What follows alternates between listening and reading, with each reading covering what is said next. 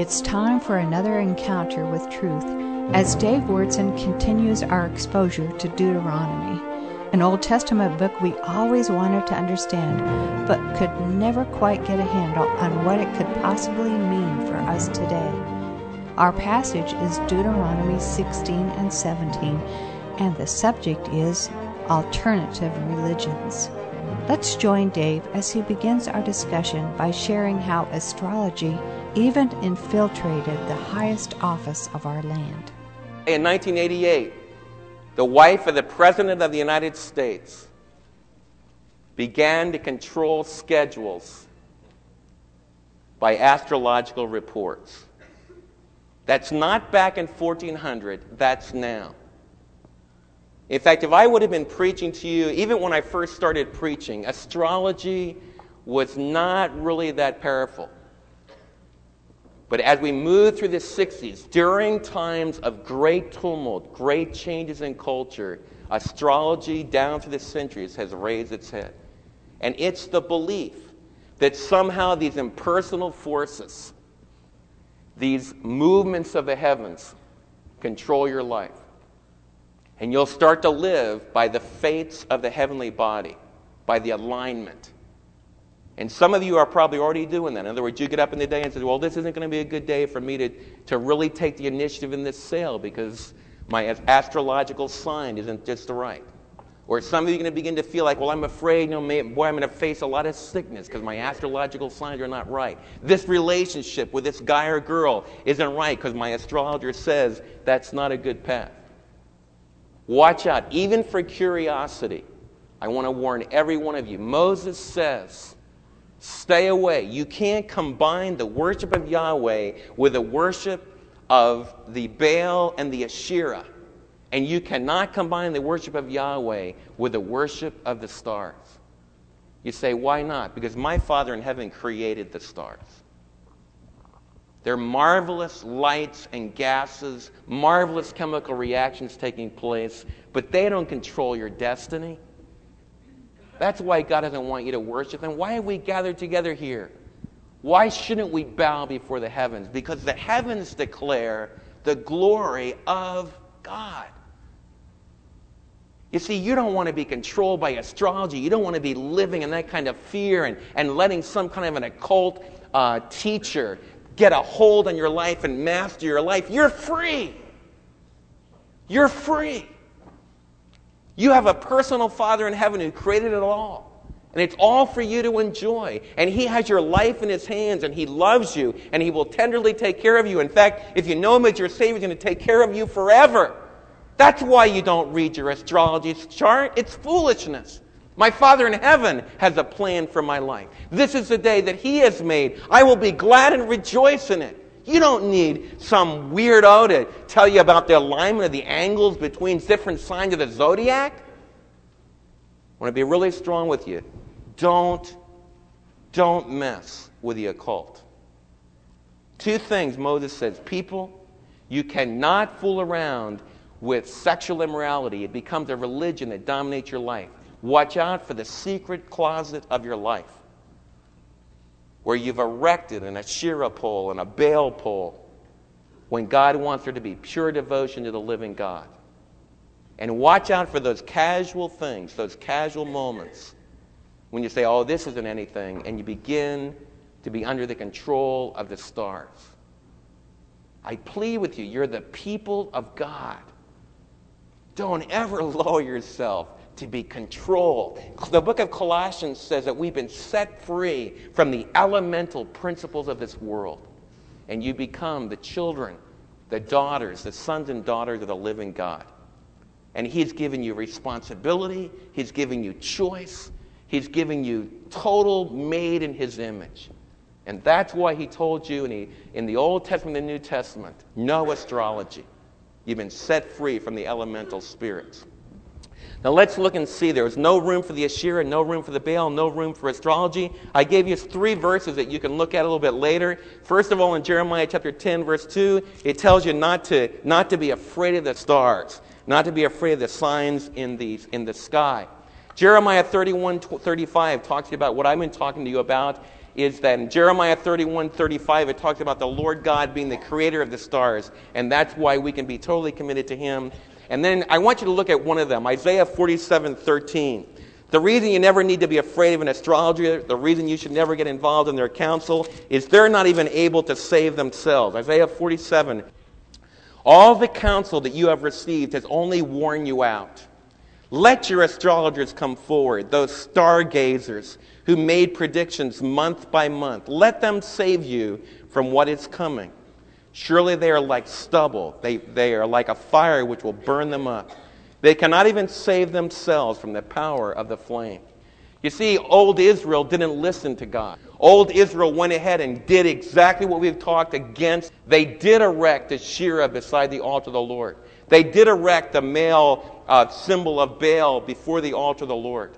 They did get involved with astrology. And as a result, their nation was destroyed. The people were destroyed.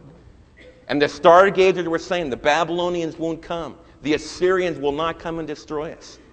And God's Old Testament prophets were saying, yes, they will because of immorality, because of breaking God's commandments. There will be judgment. The stargazer says, no, there isn't. There's, there's hope. There's hope in the stars, and the signs look good.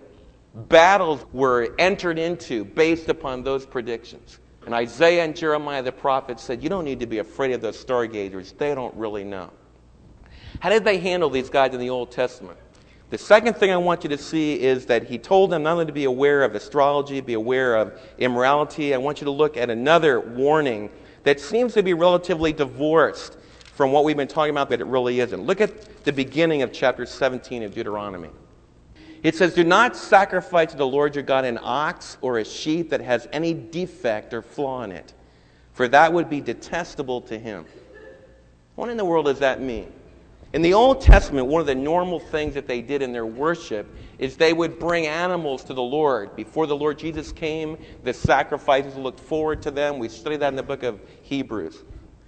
Under the Old Testament law, they needed to bring a perfect lamb, a perfect bull, a perfect goat. They couldn't bring one that was blind, they couldn't bring one that was lame. Why couldn't they do that? The book of Malachi, chapter 1, talks about a time when the people were doing exactly that. And the passage begins like this Don't you honor a father? Don't you honor a king? Don't you honor the ruler of your people? And then the Lord God says, Well, you haven't honored me as a father.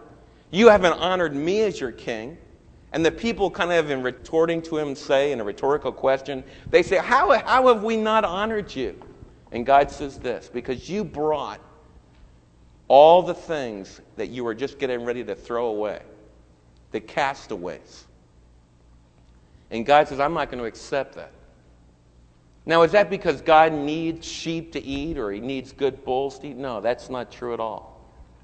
But you see, we tell the devotion of our heart by the gifts that we bring. For example, if a guy falls in love with a girl, and he goes to that romantic moment and they develop their relationship and he comes to that time will you marry me? And she says yes. So he reaches into his pocket and he takes out a great big plastic walmart special. I need to be careful about that because i used that a few weeks ago and somebody said they got they sell some pretty good engagement rings at walmart so we need to be careful about that. You know what i'm talking about though? That's not going to go over too well or if, you if your mom and dad are having their 50th wedding anniversary, and you bring out, you know, you think about the last minute, you rummage through, find some old magazines that you were getting ready to throw away, maybe some old car magazines. You know your dad likes cars, so you take out some of these old car magazines that you were getting ready to throw away, and you give that to your dad. He says, Dad, I just wanted to tell you how much I love you on your 25th anniversary. That's not going to work. Why not? Because you haven't thought about it? It didn't cost you anything? It doesn't mean anything.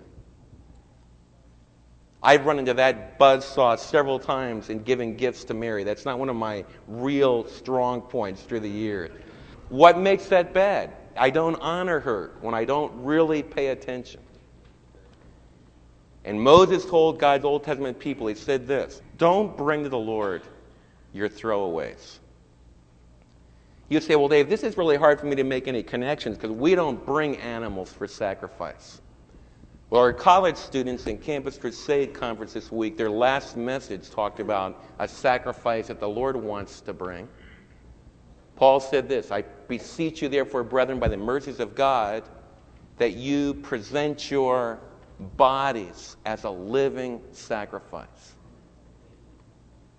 As I was thinking about that, you know what's something that really hit me? Under the Old Testament law, I couldn't be a sacrifice to the Lord. You say, why not? Because there's blemishes right there. I can't see 2020 exactly the way I used to. So I'm blemished a little bit. I thought about it when I went to seminary. One of my, one of my friends sat next to me in almost all my classes was blind, so he couldn't come. Couldn't be a sacrifice to the Lord, couldn't be a living sacrifice under the Old Testament law. Down through the years, Mary worked with a girl that was blind at Houghton. She couldn't have come either. I thought of some of my friends that were lame. One of my best friends got polio when I was just a little kid. And so we spent our time, you know, him clumping around with a leg that had gone bum. He was lame, so he couldn't come because he was maimed. Under the Old Testament law, you couldn't bring any marred, defective sacrifice. But then Jesus came. You ever thought about what Jesus did? What did Jesus do when he came upon a lame person? He's the one that introduced the kingdom of God. He's the one that introduced nearness to God. And the ultimate sacrifice was the one that touched a lame man's legs and they could walk. He touched a blind man's eyes and they could see. Under the Old Testament law, it said if you were a eunuch, that you could never enter into the people of God. You are maimed you're marred. But you know what? The Old Testament prophets predicted there would be a day when everyone would come in. Even the eunuchs and those that were marred, the blind, the lame. It talked about a new day when everybody could come. You know why? Because we've met the ultimate sacrifice. He was totally unmarred, totally unblemished, totally pure. And he sacrificed himself for us. And then he comes to every one of our lives with healing in his hands. And he heals, ultimately, he's going to heal all the blemishes sin blemishes, physical blemishes, life blemishes. He's the ultimate Messiah that when he touches us, we all become acceptable sacrifices. That's why Paul beseeches present your body a living sacrifice. God is pleased with your body, He welcomes it into His family. And he says, Put it on the altar of devotion to me. Let me use your eyes. Let me use your ears. Let me use your hands. Let me use your feet. And that all ties into where we started. You see, what messes me up sexually is when I start to use my eyes instead of looking at what God has given to me, which God designed and knew. And when Mary and I made those decisions so many years ago, how could I have known all that life would bring? It was impossible but God knew. And she's my gift. She's the gift that God gave for me. And so my hands and my body, they're for her. Asherah takes you away from all that. Does the same thing to you girls. It works a little bit more subtly. You know, the, the older guy that's real sensitive and listens and maybe exotic, maybe from another country or something, and kind of mysterious and he treats you like a woman when you've been slugging away in your marriage for about 15 years and your husband doesn't, you can put on the most beautiful dress and he never even says a word. But there's another guy, he always notices, always says, always there to talk, always there to drink a cup of coffee. And the little parts deep in your soul begin to be pulled. That's Asherah and Baal. Watch out. And deal with it ruthlessly in your heart and run back to the pure, pure devotions that God has given to you. That's what God is saying. The stars begin to pull you. You begin to wonder maybe there isn't a personal God in the heaven. Run back. And as you do, bring your good gifts, bring your body. The scripture also talks about our, our singing as being a sacrifice. Another thing we can do is our giving. I want you, and, and myself included, it needs to be an act of worship that we take right off the top and tell God we love you.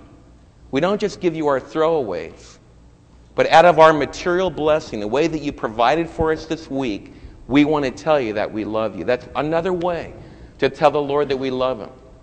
You don't want to give, you know, just because, oh man, we want to be sure that we get the debt paid off. That's important, but don't give just for that. I want you to begin to think, from the smallest child to the oldest adult, you need to begin to think, as I gather together for worship, the Apostle Paul taught the Corinthians consider carefully as you gather together what you're going to set aside for the Lord that week. It's been a very important discipline for me throughout the years as I'm paying out all the bills to pray and ask the Lord, Lord, what do you want me to give? So many of you have been motivated by guilt, and, and someone's always trying to reach in your pocket religiously, that we've tried to really stay away from it. But I want to just teach you as your pastor don't let the charlatans rob you of the tremendous thrill of knowing I gave money because I worked this week, and I can walk into this auditorium on a Wednesday night and see hundreds of kids, and I made it possible with my gifts. Praise be to God. I want you guys and girls out there in business to be saying, Lord, you need to explode what I'm doing. Because there's so many things we need to do for your kingdom on planet Earth. That's how you've gifted me. And I want you to be excited about that. And I want, I want little children to realize if I get an allowance of $5, I can take right off the top. I want to honor the Lord with some of that $5. And we need to train them from the time they're small. We've taken away the joy of careful, systematic giving. And we need to recapture that, not for our church's good, but for your good. Because the Lord says, I don't want you to bring just your throwaways. Don't come into a church service and someone says, hey, you ought to give to this and dig down. Well, do I have any change in here? Don't do that. You need to get serious about it. You need to look over your finances and say, how can I honor the Lord and celebrate his love for me by what I give? God's Old Testament people really hurt God when they just gave him their marred and defective gifts. We're not marred and defective anymore because we've been healed by the Savior. You're a living sacrifice. Part of it begins with what are you going to do with the first fruits of your substance? What did they do to people that didn't follow what we talked about? They were pretty rough on them. Look what it says here.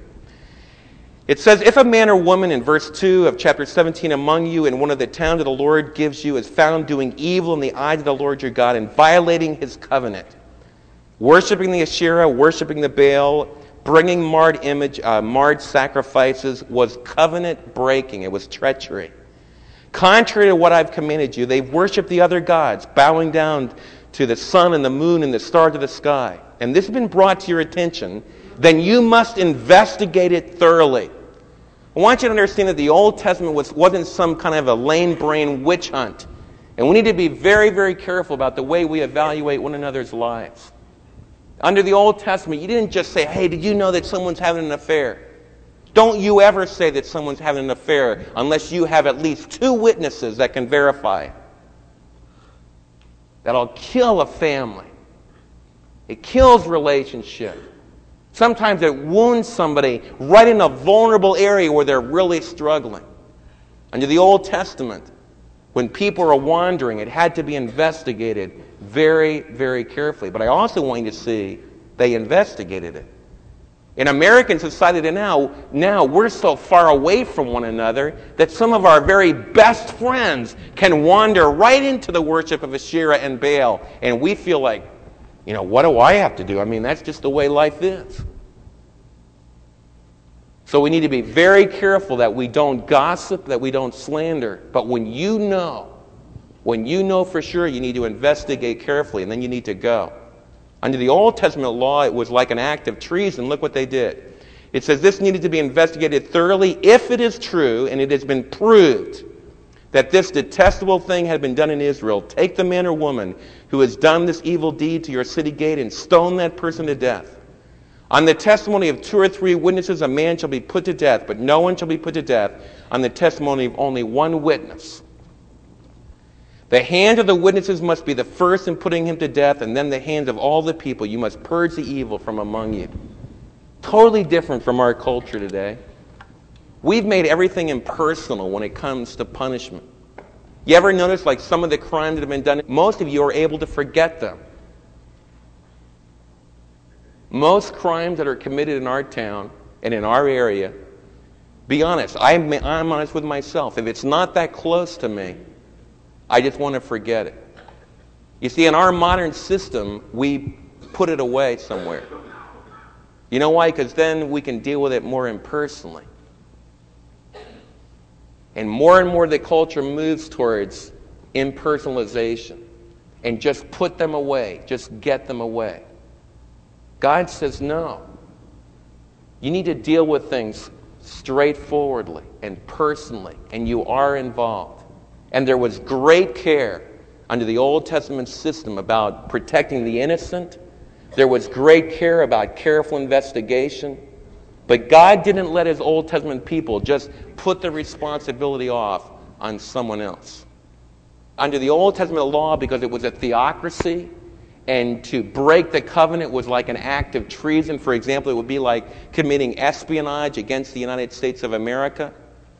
That's what it was like to break the covenant under Old Testament law, which explains why there was capital punishment.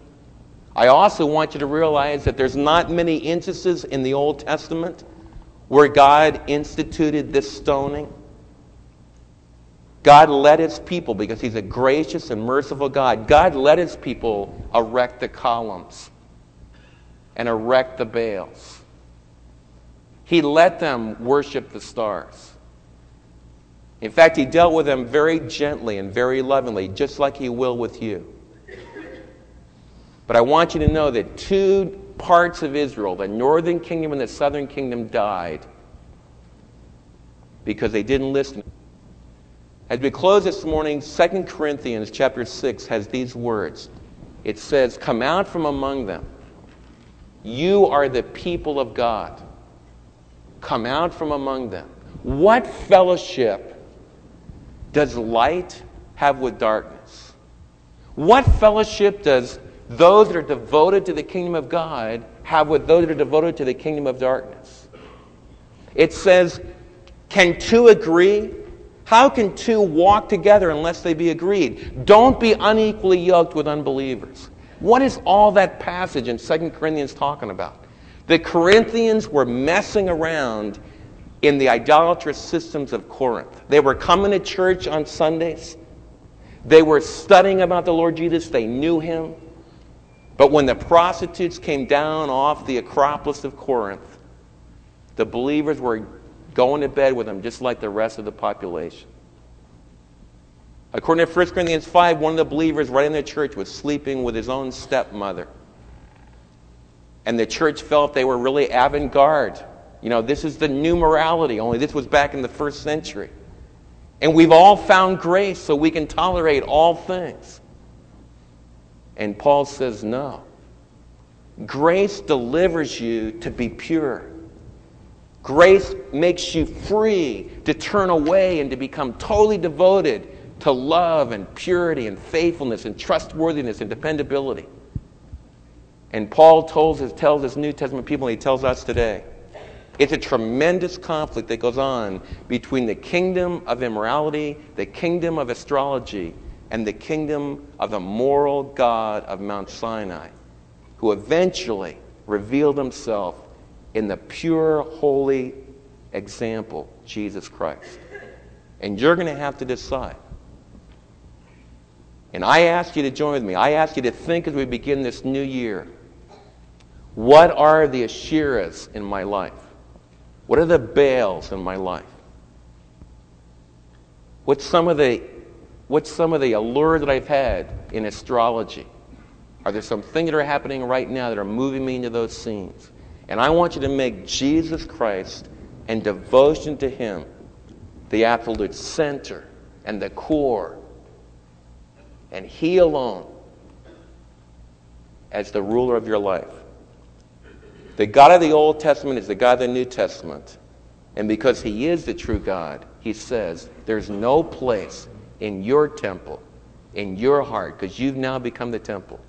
There's no place in your heart for the living God to live and dwell and have alongside it any Asherahs, any Baals, any worship of the stars. Your heart needs to be singular and wholly devoted to Him. And I plead with you to do that because He's the one that's really there, the one that loves you and cares for you and will bring you the greatest joys, not only in this life, but forevermore. For more information on materials available through Truth Encounter, please write to us at Truth Encounter, Box 580, Midlothian, Texas 76065, or you can contact us on the web at www.truthencounter.com. Be sure to register to receive Dave's daily devotional on our website or check us out on Facebook.